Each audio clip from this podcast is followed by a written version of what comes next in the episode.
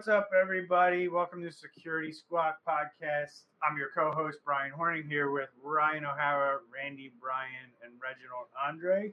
Welcome to the show. What's up, everybody? How you doing? Good. Doing good over here, man. How's it going, Brian? We're ready to go, man. We got our monster. We got a lot of stuff to talk about. Not By sponsored we, you mean you. I got We my Randy. ready. Randy just loves his monster. Gets him fired up. So we got a ton of stuff to talk about today in today's show. Um, just you know, educating people about cybersecurity and what they can start doing to protect themselves. We're on show episode number 106. So you have like 106 episodes to listen through. 100, probably like two. 150 hours at this point. with as long as our some of our shows have went. Um, but yeah, we don't charge any fees for the show. The fee is really just share our show and help us grow. Um, you know, we're growing every week, sharing us out on social media and spreading the word and just finding us on relevant topics around cybersecurity is is how we're growing this channel. And we're not annoying you with any paid ads or paid sponsorships throughout the show. We're just bringing you the goods and having you know just a kind of everyday discussion between four cybersecurity experts. We're trying to bring this stuff down to a level that everybody understands. That's the goal of our show. So, without further ado, let's just jump right into it. We got an issue at another school in the United States. Surprise, surprise. Uh, we have Des Moines, Iowa, just announced this morning that their schools are closed following an apparent cyber attack.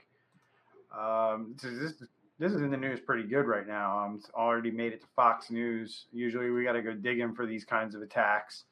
Um, one of Iowa's largest school districts canceled classes for Tuesday after determining there was a cyber attack on its technology network. Classes will be canceled for 33,000 students after being alerted to a cybersecurity incident on its technology network. Uh, the district said in a news release that it took its it, its internet and network services offline while it assessed the situation, and it didn't describe the nature of the attack or say whether sensitive information might have been stolen, and it didn't immediately respond to a request for further information. Because uh, many technology tools that support both classroom learning as well as the management and operation of the school district are not available at this time, the prudent decision is to close the district for the day. All right, so um, they shut everything down. This is probably ransomware. What do you guys think? I, I think they're just copying and pasting these articles now for these school districts. Uh, you know, they've got a they've got a template. They just changed the school district, the number of people affected, but everything else seems to be pretty much the same.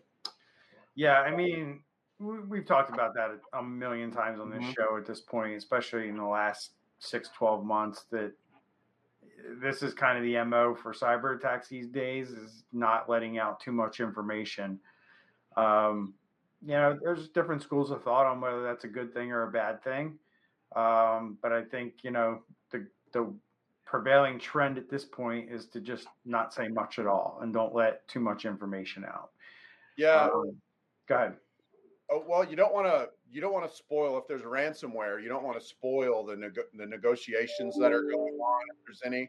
So if you come out with too much information, you know they might just pull the plug or they might release the data. Who knows what's going to happen?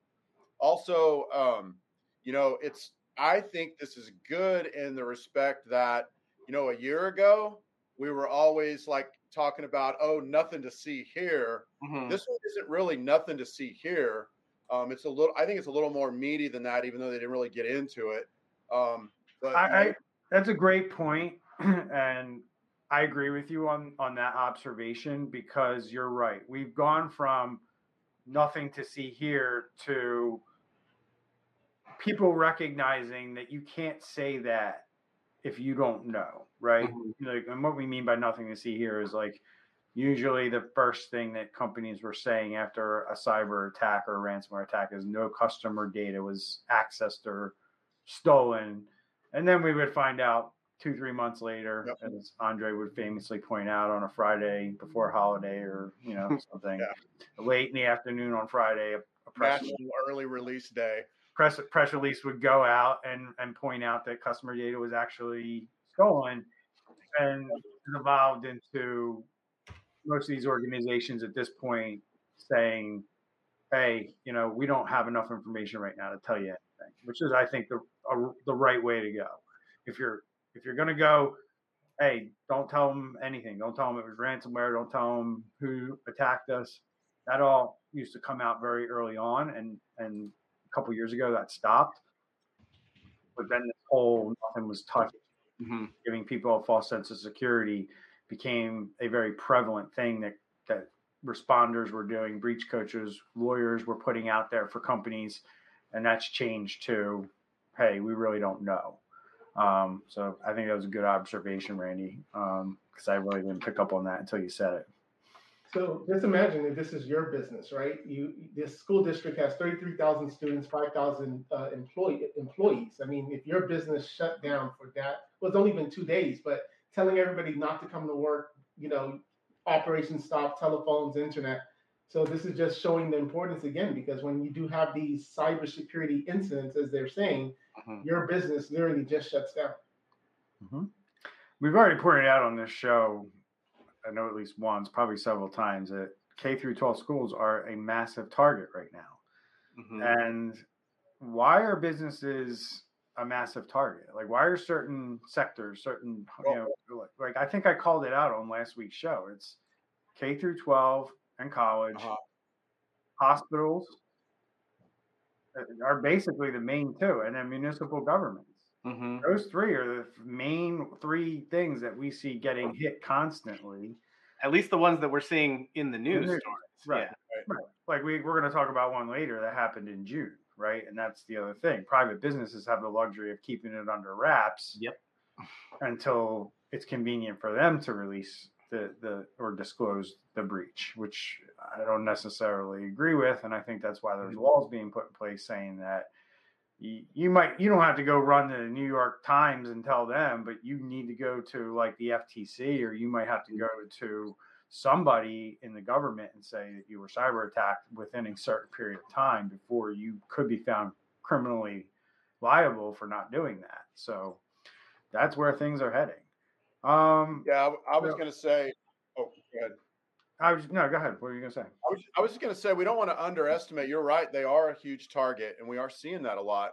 And we don't want to underestimate the value to the criminals of this data because they can literally take like a five-year-old that has a social security number that they've they've gotten the social security number from the data breach and go open up all kinds of credit and do this and that with social security numbers and no one ever knows because who monitors their five-year-olds you know social security number and things like that and i would i would suggest if you attend this school you probably ought to sign up for monitoring that includes monitoring your kids accounts because there's so many so much information that's valuable they can start to build a profile now they can use for attacks later man um And I look mean, what happened. reason why they're doing this And look what happened in at, that Knox Community College that we talked about last week. I mean, those students are being extorted by the cyber criminals, um, in a lot of different ways. I mean, phishing attacks are going to go up. I mean, the, these cyber criminals are ruthless. They don't care who you are and where you live and what age you are. They'll, they'll go if they see an opportunity to make money, they're going to pounce on it. And you know, it's important for I think for parents to understand who their kids are interacting with online and things like that. Um, because you know this all this is all related, right? This is all you don't know who's trying to get through to your children on social media and why. It could be a criminal hacker who has a ton of information on them that they've profiled and built a, a online digital profile and they know all these things about this person and how easily a child who's not aware of this stuff could be manipulated by these individuals um, to send money to download software that you know maybe allow them to access their camera or do other things to their systems unbeknownst to the parents like this is all going to be stuff that we're going to have to deal with down the road Mhm. um, whether you see it or not, I absolutely 100% see where this is going to evolve into, especially with these schools. So that begs a question. I'm getting, I think I got increasingly frustrated at one point in a previous show. Um, so I just feel I just feel a massive sense of frustration that our federal government is not helping our schools do something about this. Mhm. And maybe I'm wrong in the answer there, but I just feel like this is a problem at this point. It's been going on for multiple years. And here we are, you know, with I look at the efforts that our federal government is putting in cybersecurity. And quite frankly, I'm just going to say it. I would fucking put CMMC on hold and hit the pause button and take all that money and give it to the Department of Education to fix this fucking problem. Doesn't move the needle with finances. You know, if, if, if these were Wall Street firms that were getting hit on a you know weekly basis, that would be a totally different thing. But I mean, it's unbelievable. Like these schools are going to have to do something, right? And they're going to have to pay for it. And like we talked about before, New Jersey, you pay property taxes and that funds the school. So what are Yep. they going to do? Raise everybody's property taxes in the name of like we got to invest in cybersecurity now, or we're going to get hit. Um, this is a problem that needs to be addressed by Congress and and the Senate, and people need to start recognizing this threat to their children's schools, and parents need to step up and start doing what we do in this country, which is contact your your elected officials and put this on their radar to get something Mhm. done about. That's that's kind of where I'm at. So Well, I can say uh, we don't want to get into politics too much, but uh, as an older fella, mhm. uh, kind of a lifelong of disappointment, wishing the government would do more things, do more on things that matter and less on other things. I mean, that's just an ongoing thing. But you're right. Hopefully, we can turn it around with with pressure because this this is huge and it's going to have horrible Im- impact, uh, horrible you know consequences down the road. So. unfortunately. So yeah, uh, just like LA uh, Unified School District, we have Des Moines, Iowa.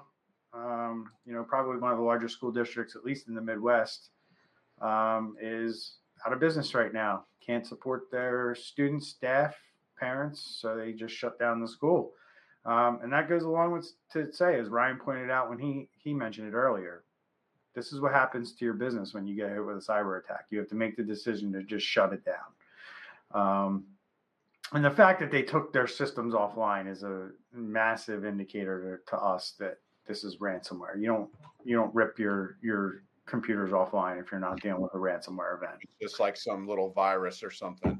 Yeah, or or just like a business email compromise, or you know what I'm talking.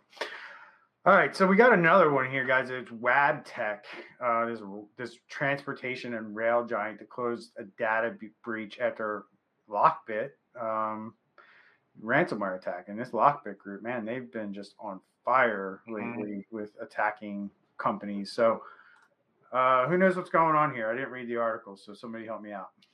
Um, major breach of, of data and information, and then uh, Lockbit published some samples of the data that was stolen, and then eventually leaked it all on August 20th, uh, presumably after the ransom was not paid. Uh, the data exposed includes full name, date of birth, national ID number, social insur- uh, insurance number. Sounds like there's uh, some some uh, um, worldwide type information here. Yep. Uh, passport number, IP address, employer identification number, um, medical record, health insurance information. So like, This is, they got they got the treasure trove. yeah, exactly. What, what on sexual orientation, Religious. religious beliefs. yeah. Oh my, like, you're like, and I- this is This is a of- blueprint on how to attack every single person that's in and, and, Yeah, and not only that, it's like this is what we're trying to bring to light on this show is the amount of data that companies have on you that they're not protecting. hmm That they're not doing a good enough job protecting your information from cyber criminals. And you know, we're at a point where we're talking about major cyber attacks, three, four, five, six a week. I mean, What's really interesting to me here, though, is is why they would even need some of this information. Why does a rail company Right. need Well, it's- religious it's beliefs employee- sexual orientation? I would I would assume this was filled out in an employment application or something Yeah. along those lines, and they haven't. Well, I employed- mean, you're not really allowed to ask that on an employment, like your sexual Yeah. orientation. That's nobody's Can't- business where you work. you, can't you ask, but then say like have the box for like prefer not to disclose or something like that? Yeah, it reminds me of King of the Hill episode. Um, uh oh, we lost Andre. Uh-oh. Um, but but yeah, like Um, right. What what in the heck do they have this information for? That's kind of disturbing. Um, but I think something else is going to happen here, guys, because we're past it all being leaked, and we're just now hearing about it. I Mhm. mean, that one that smells of of lawsuits. Yeah. Mhm. Um, and two, I think the moral of the story that we can take away, the business owners, we're business owners, we're talking to business owners, is when something like this happens, you got to get out in front of it. You can't just sit back and wait till eight months later, you know, and then you've been dealing with it all along, and now all of a sudden everybody's religious Yeah. beliefs, union affiliation, that's all out there in the wild. And you know, you're not really talking about it. I don't know. This is that's just I mean, I wonder if they were trying to sweep it under the rug. So the data was exposed on August 20th, and and the the very last sentence of this story, the company started sending notices of data breach to all impacted individuals on December 30th. Oof. Yeah, that's rough, guys. I'm gonna go into uh, I'm gonna go into my share screen mode because I want people to see this. So this is a, a screenshot of Lockbit 3.0's uh, dark web leak site. So this is where when cyber criminals put ransomware on your network, they basically say, "Hey, we're you're gonna pay us, or we're gonna start leaking data," and you know, people are like, "Ah, we're not going to pay you." So then they put up these sites, and as you can see here, files are published.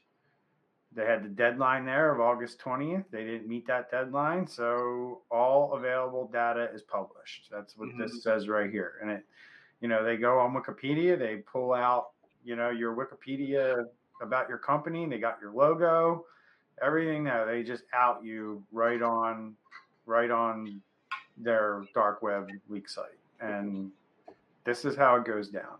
And there's lots of data sitting out there about this company right now. That if anybody wants to figure out how to get on the dark web and go figure out how to see this stuff, you can absolutely go see and click on and look at what I'm showing you on the screen right now. So What what's disturbing, Brian, is the very next sentence after next sentence after that picture said that they concluded their investigation November 23rd. They didn't send out the notices, like we said, till the end of December. But their official statement is while there is no indication that any specific information was or will be misused, hmm. considering the nature of the incident and the affected personal data, we cannot rule out there may there may be attempts to carry out fraudulent activity. Like, what does that even mean? It seems Like- like kind of a stretch. It was released on the dark web, but we don't see any evidence that it's going to be misused. The thieves stole a million dollars from your house. They're probably not going to spend it, but they are thieves, so they might. So you might want to be ready for it. Like, what are they even talking about? That's kind of a ridiculous statement. At least you get started. That's just disturbing. that's the typical response, though. Like when you go into a client, how many times have you gone into a client? I, this has happened to me over a hundred times. I walk in, I say, you know, they're coming after your data. You got to protect your data. Well, we don't have any data. Nobody would want to do anything with the data that we have anyway. No, you're wrong.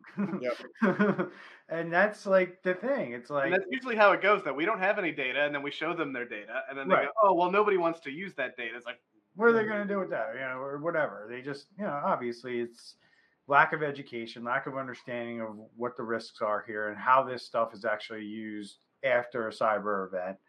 But geez, there's enough instances at this point of what happens to this data after the fact where people could just do a little Google search and educate themselves that, oh, wow, this mm-hmm. data does actually get used by cyber criminals after the fact, as we saw with Knox Community College and the fact that their students are being extorted by cyber criminals after their ransomware attack. I, I think the human brain is funny. Like, you know, we can convince ourselves that we've got a chance at winning the lottery and buy a bunch of tickets, but then we can flip that around and convince ourselves, you know, even though there's probably a higher probability our business is going to get hacked, that we're not going to be, you know, the one. We're not going to be the the statistic. Yeah. And to to be hacked and then say, well, they're not going to really do anything with the data that they have. Yeah. That's just like mind boggling to me. So they've got our credit card numbers, but we're pretty sure they're not going to do anything with them. Well, and what surprised me about this article too is that like all of the information that Ryan read out as far as the information that's now out there, we've got a border crisis, right? You got all of these people coming into the country. They need, you know, fake names, fake socials just to be able to, you know, be in this in this um, country. So like all of this stuff is going to be used so fast, and it's going to ruin people's lives for years. Another one that stands out to me that that just reading through these again, uh, biometric information. Yeah. How, how how is that even accessible? yeah. What, and that's a whole other conversation. I'm done. I can't even. I can't even. we did mention that a couple times over the past uh, year or two, but when a company stores biometric information, that's disturbing because yeah. Stores that can be used. It, clearly, if they have if they have access to it, it was unencrypted. Mm-hmm. And like that's the other thing. Like you know, you got this, you got LastPass, where everybody's now realizing that the only thing that they encrypted was the password. Everything else that you stored in there was not encrypted. So, I mean, it's unbelievable. So I'm anyway. about to get a neck injury from shaking my head so much. So we might want to move on. The monster yeah. doesn't help though, so now you're shaking your head even more vigorously. Slack's GitHub got hacked, guys. Wow, who predicted that? Um, I don't know. this very show.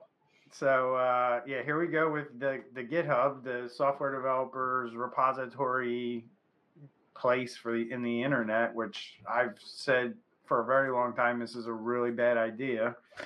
Um, again, I was proven right as Slack's GitHub has gotten hacked, and I'm sure some code was uh, now basically what happened here. I don't even know. Did they steal the code or did they? Did they yeah. So code? source code was breached.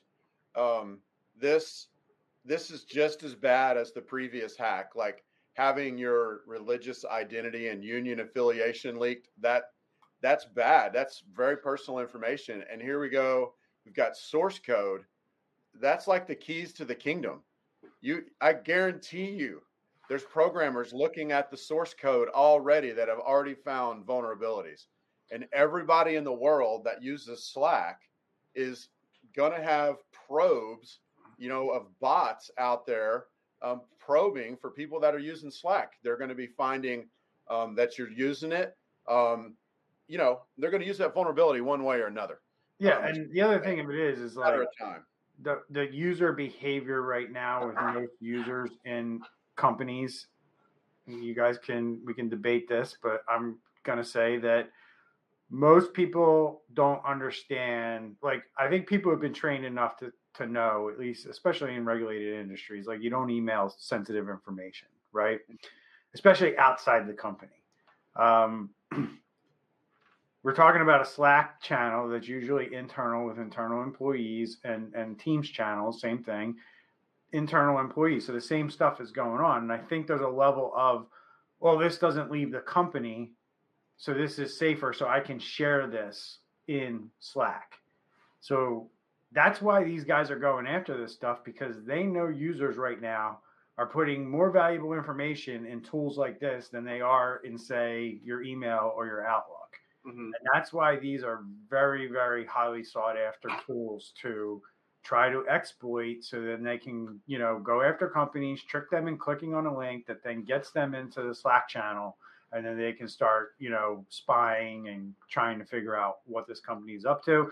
They can also pretend to be an employee who's sharing something out that's really a link to you know a payload that deploys ransomware eventually.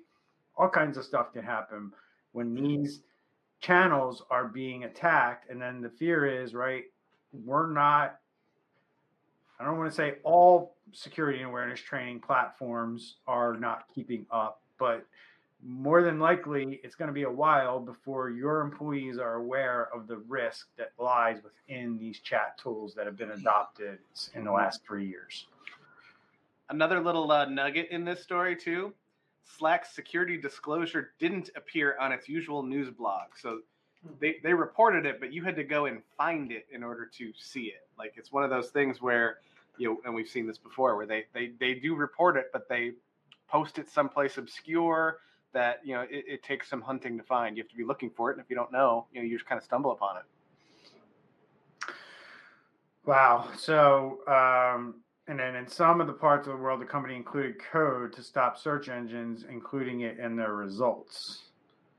Uh, for the blog post is what what we're talking about. So they probably like we don't want to let Russia know that this is a thing, so we're just going to block search engines because you know these cyber criminals don't know how to use VPNs and pretend like they're coming from a different Right. country. Fucking stupid. Um, in August of 2022, Slack forced password resets after a bug had exposed hash passwords for five years. I think a lot of people moved away from Slack because of that. Probably happened again. So, anything else you guys want to add to that? Poor Slack. Gonna get crushed by teams. Chick fil A. Everybody loves the Chick fil A. Randy Dandy said he had to change his password last week because of uh, the Chick fil A hack. And uh, seems like their app had a little bit of a little bit of a breach where customer information was uh, stolen. So American fast food restaurant chain Chick-fil-A is invest- investigating what it described as suspicious activity linked to some of its customer accounts. And we are investigating suspicious activity on some customer accounts. We are committed to protecting customer data and we are working quickly to resolve it. The company said in an alert displayed on its official website on Friday and first spotted by security research Dominic Alvieri. While we are still investigating what happened and how certain customers became subject to this fraudulent activity, this is not due to a compromise of Chick fil A's internal systems, the company added in a Twitter statement. So it seems like basically whatever runs their app behind the scenes hopefully that's not on internal systems. It makes a lot of sense that that would be segregated and hosted somewhere else.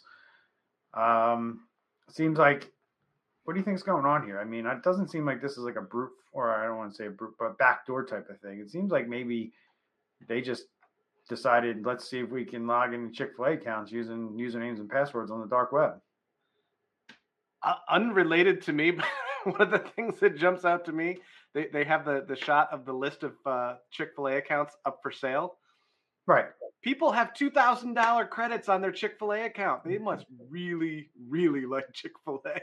or have a lot of money just to like you don't even you either are buying like that's like a corporate account and you're buying chick-fil-a for the office once a week That's crazy. Oh. You gotta you gotta imagine if, if they've got it posted on this price list that it's not just one.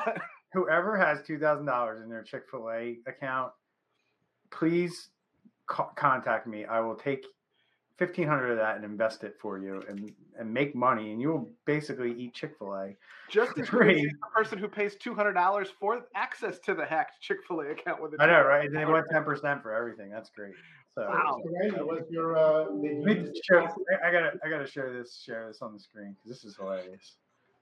I know people like like Chick Fil A a lot. I, I'm not a huge fan personally, but like, wow, There you go. two thousand dollars. Add to cart. Add to cart. You get Chick Fil A. You got a balance. Got balances here, so you basically get access to the person's Chick Fil A account. You log in as them, and then you're rolling into Chick Fil A and, and and get your uh, get your get your free Chick Fil A. But just remember, Chick Fil A has cameras in their parking lot, and if you Right. roll in with your camera, it's gonna get your license plate, and then you're gonna get in trouble. Right. So hopefully nobody buys this, and hopefully these cyber criminals don't get what they're after. But wow, people So make money off any everything, anything and anything on these days on the internet. Yeah. So gotta watch Sure. out. there were um it sounds like there might have been some accounts um i know you're po- you're posting that picture but were these accounts that were being sold they already had access to or were they credentials does it does it make the distinction on that I think they were selling the credentials for the accounts. Yeah, They were selling the credentials to log in, so you Some could log. I in could log into your Chick Fil A app, and then go buy myself two thousand dollars worth of nuggets. I mean, literally, you could use the latest 200 million user thing from Twitter and just set you up a little bot and start logging in. And when you get in, 100%. you offer it for sale.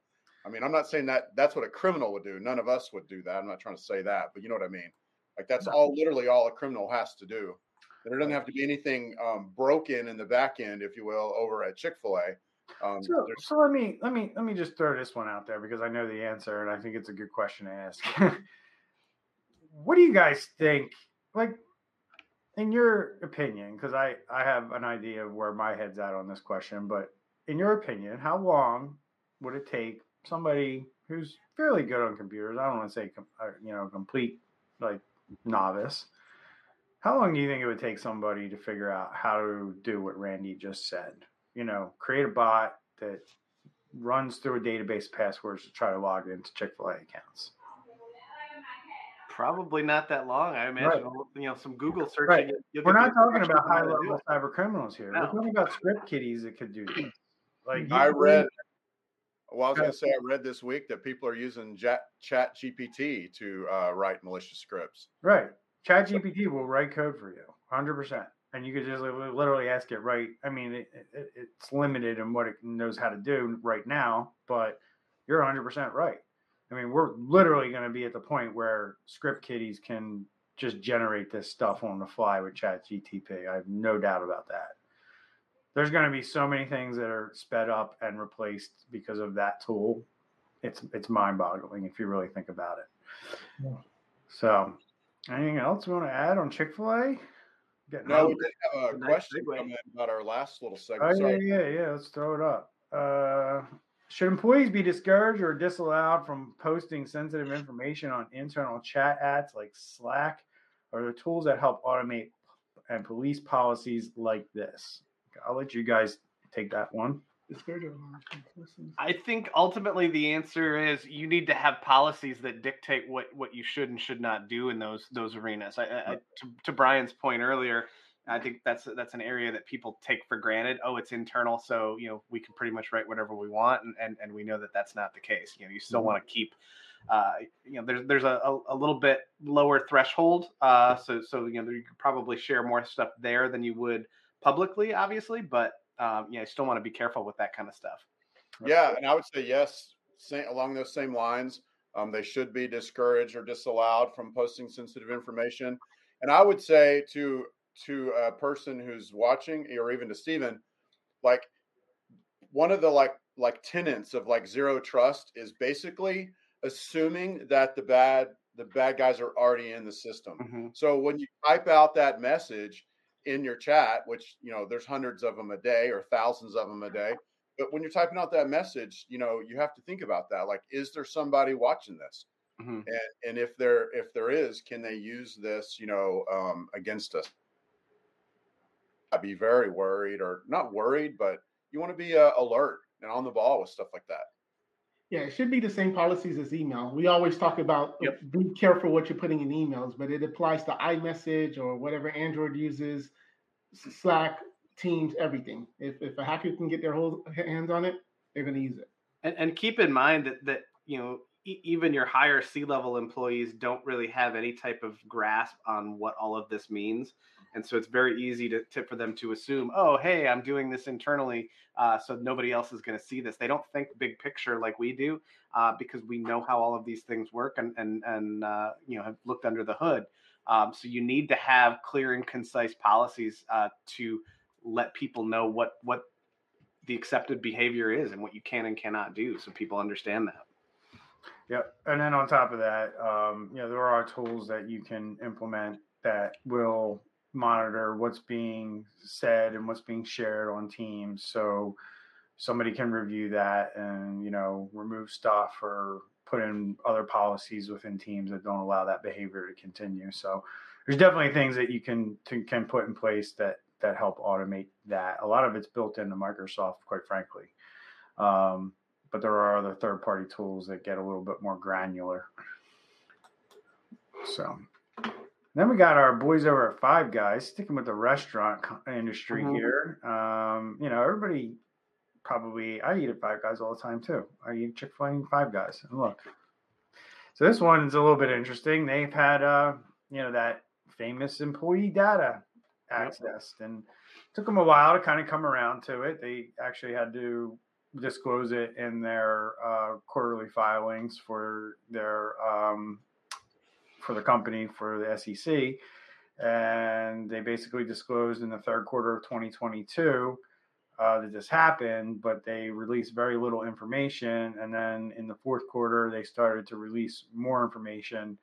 Um, and basically, what we were able to figure out is that a lot of employee data, around 3,500 plus, a little more, um, people that applied for jobs at Five Guys, whether they were hired or not. Mhm. Um, there, you know, breach information varies depending on the individual, but it may include your full name, social security number, driver's license number, and fin- financial account information, which is that's a little interesting on the financial account information one. Um, Well, like probably direct deposit information. you would think, but then that would make you think that they got into like some kind of payroll system or something. Right. But maybe they just stored like every maybe like they had them fill out a paper right and scanned it in and stored it on a drive that wasn't encrypted or something like that rather than Still amazes me when people sit, give you something and say, "Here, put your payment information on a piece of paper." Right. put your There put used to be your a uh, lot of. oh, oh, sorry. I said, put your bank account and routing number on this piece of paper, and then Mhm. they, you know, they don't handle that properly. They scan it in, they just throw it somewhere, and that's what we talked about earlier. We mentioned it. It's like companies don't know where they have data because they don't know what every specific employee is doing, and if you don't have policies or you don't have ways to control that, and you're not using encryption, this is how you end up here. And even if you do have policies, you still need to have you know some best practices in place to to prevent things. You have you know just just like we were talking about, you know, assuming that somebody's reading your stuff, assume all of your employees aren't following the policies that you've laid out. You know, if you can control what you can control, do it. You know, the policies are there for the things that you don't have as much control over. Yep. And this looks like a pretty big uh, breach. It sounds like in Texas alone, there's 3,548 victims. And that's Yeah. uh, the Texas. We have, we have a law in Texas that if you have data breach, you got to go basically report it and post it on the Texas wall of shame, if you will, um, for breaches. So The, the other thing that I wanted to point out here is, is I think that this is something that a lot of businesses overlook, either purposely or, or, or uh, unintentionally. Um, the the people that work for you, you have their personal information as well. It's not just about your clients. Like people seem to think, oh, I'm you know I don't want my clients' information to get out because that would make me look bad. Same thing for your internal people. I mean, uh, we, we all know how difficult it's been uh, in the last year or two to to find good help. You know, if you if you've got this out there, you know this is going to affect you know potentially people even bothering to apply uh, because they're just adding their information to this database that's been hacked, uh, or people that work there currently. Yeah, good point. Us consumers, we're not going to be able to catch a break. We we apply somewhere, don't get the job, data breach. We're working somewhere, data breach. We're trying to Mhm. order food, data breach. And, and and still people don't seem to be taking it seriously.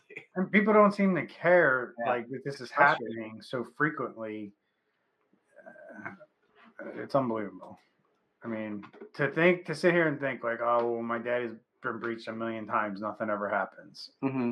wait wait And yet, yet it's very difficult to talk to somebody and find somebody who hasn't had their identity stolen at least once.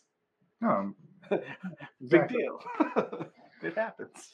So uh, let's drop it here. Um, let's go to an update that we wanted to talk about, give everyone an update on something that we talked about a few shows ago, which was the Rackspace uh, ransomware incident. And as this thing unfolds and evolves, it, it it seems like it's just getting worse and worse for the Texas-based cloud computing uh, provider, who was basically hacked by an exploit in a fully patched uh, Microsoft Exchange server. You know that that exchange that exchange server patch has been out for a long time Mhm. for a outlook web access which is if you ever used outlook or you know had a company that had you log into the webmail that's how this basically this exploit is is is this exploit is taken advantage of, Mhm. and you know essentially this is that proxy shell uh, thing. If people are familiar with that term when when this all came out, um, but the interesting thing is CrowdStrike, uh, the big cybersecurity company, is involved, um, and they're basically saying that it was um, this OWA SSRF exploit that was found on its network, um, and they were able to use this exploit to basically do whatever they want to these systems. So they were able to put remote access tools on Rackspace server, um, remote access tools like AnyDesk, ConnectWise, uh, which are all tools that you know we're familiar with. I think AnyDesk is more of a, a consumer level remote access tool, um, but like let's like I know you guys are going to go off on the patching part of it, but like how do you not know that this software just got installed on your servers? right? I think I mean- it probably uh, boils down. I would just say real quick, it boils down to money. They weren't sounds like weren't spending the money to know when these kind of things happen. So you you're, say, you're saying that my little exact IT is doing more to secure people than Rackspace, which is a billion dollar behemoth, and they didn't have the money. I mean, I'm not saying they didn't have the money. I'm saying they didn't want to spend the money. Is what it sounds like. I don't know. Uh, it's just conjecture, but they're it learning. sounds like they had an old unpatched server. You know, um, Servers. servers. yeah, exactly. They're not one. Got a hamster and a little treadmill running in it. Yeah, servers, and then uh, I mean, come on, guys. It's like you don't even need special tools to like Right. have something alert you that something was just installed on these servers. What it would Uh-uh. cost them to have had that telemetry is a lot less than what it's going to cost them. You know, Right. the, the the the other thing that that happens here. Um, so they had thirty thousand customers on this hosted exchange service, um, and they are discontinuing the entire service now. Oh So- yeah, they are. So so that that that's two things to me. So one, yeah, that that's a big loss. Yeah, that you know, had they had proper things in place to even monitor that stuff, it would have cost significantly less than what it's going to cost them to get rid of all of that business. Because even even if they switch 100% of those clients over to 365, the cut that they have on that is going to be significantly less. Uh, but two, the other read between the lines thing here is if you're using Exchange, hosted Exchange with somebody else or Exchange on prem, this company is willing to let 30,000 customers go as opposed to trying to make Exchange more secure. I find it highly. They're not letting them go.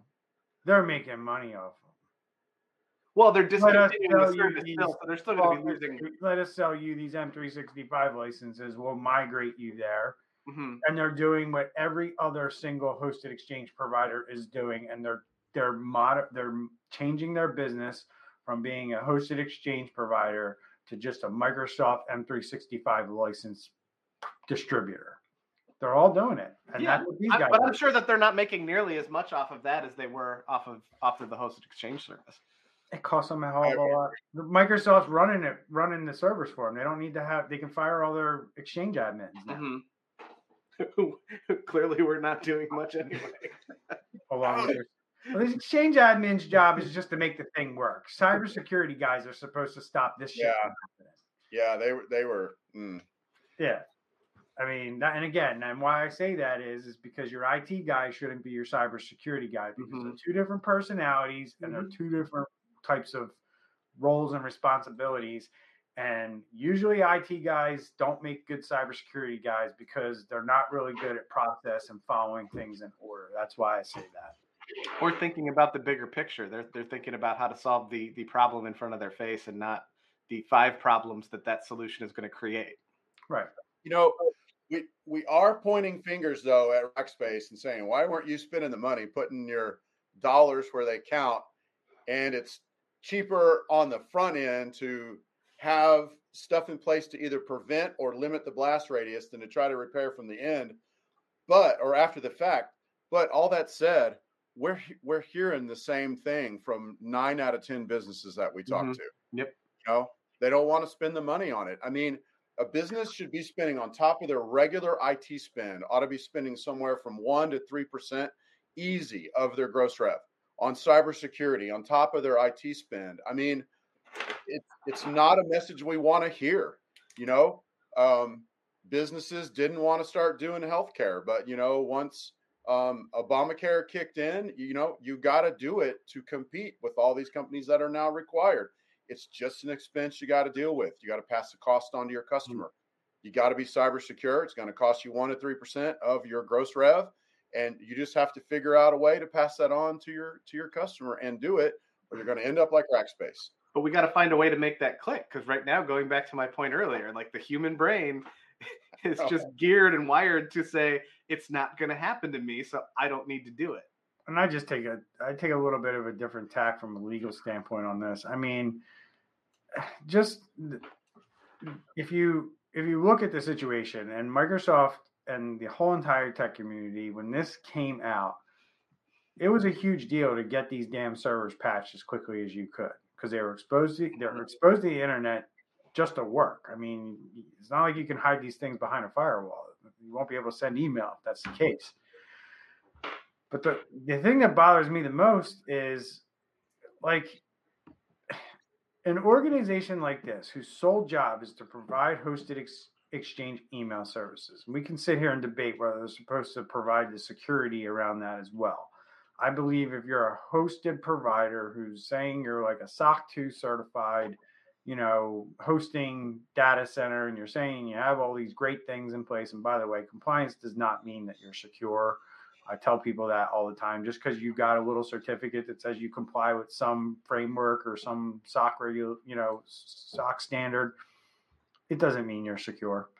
Um, and if you have any questions about that, you can reach out to me and ask, and I can explain it to you. But the bigger problem for me is, is when does this become? When does the CEO of Rackspace get charged with gross negligence?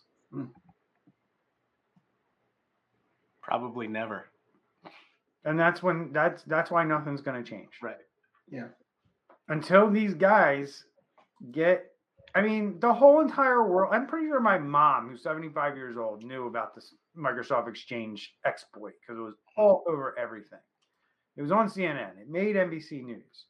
So you you had to be a complete numbskull with your head buried in the sand to not know that this is something.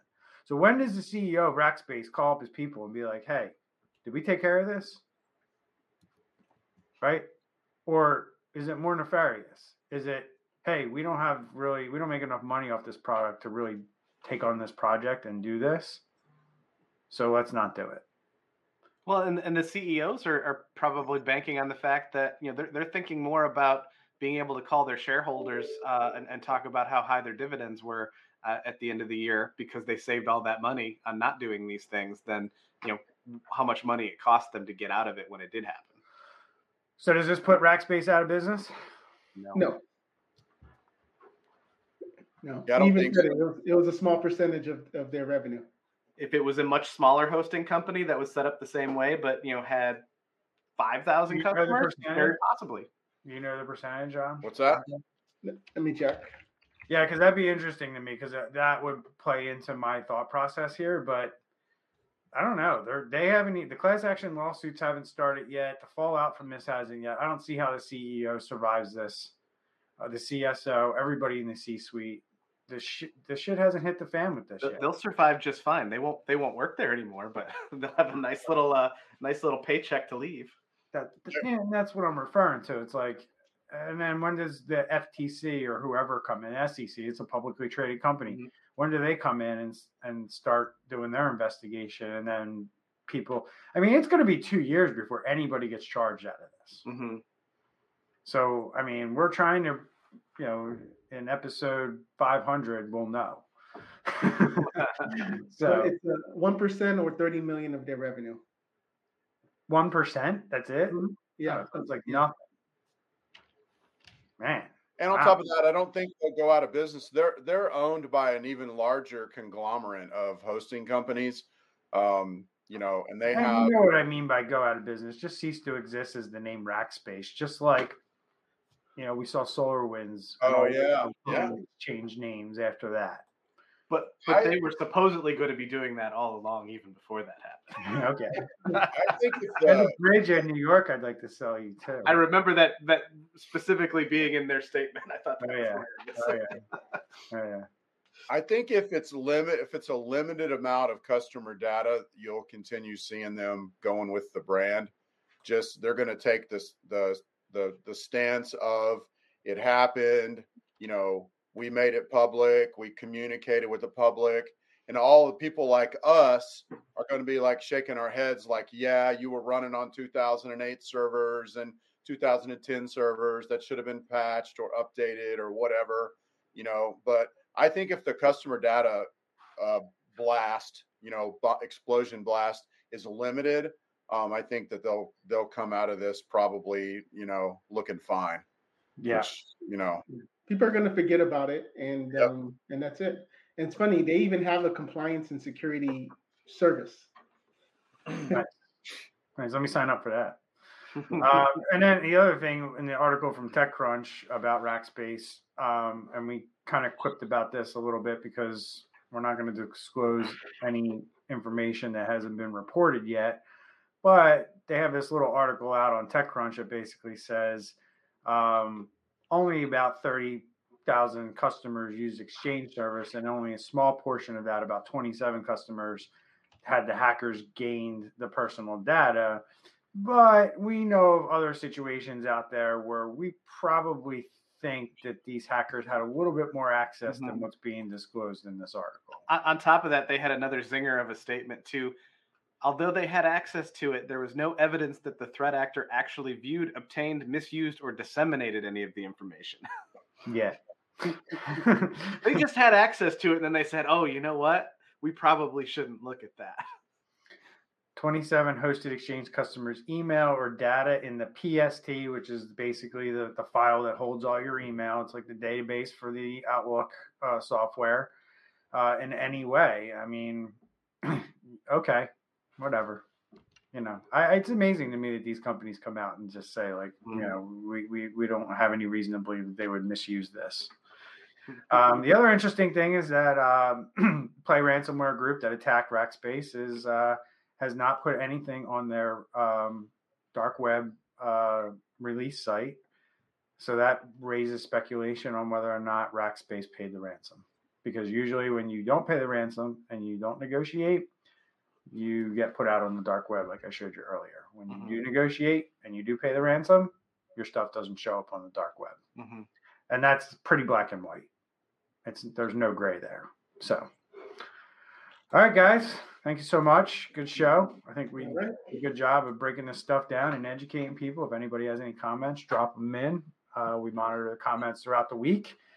Somebody will get back to you. But remember, share the show, give us a like, give us a review on your favorite podcasting platform, and we'll come back next week. with Some more cybersecurity talk. See you. See you next week. bye bye.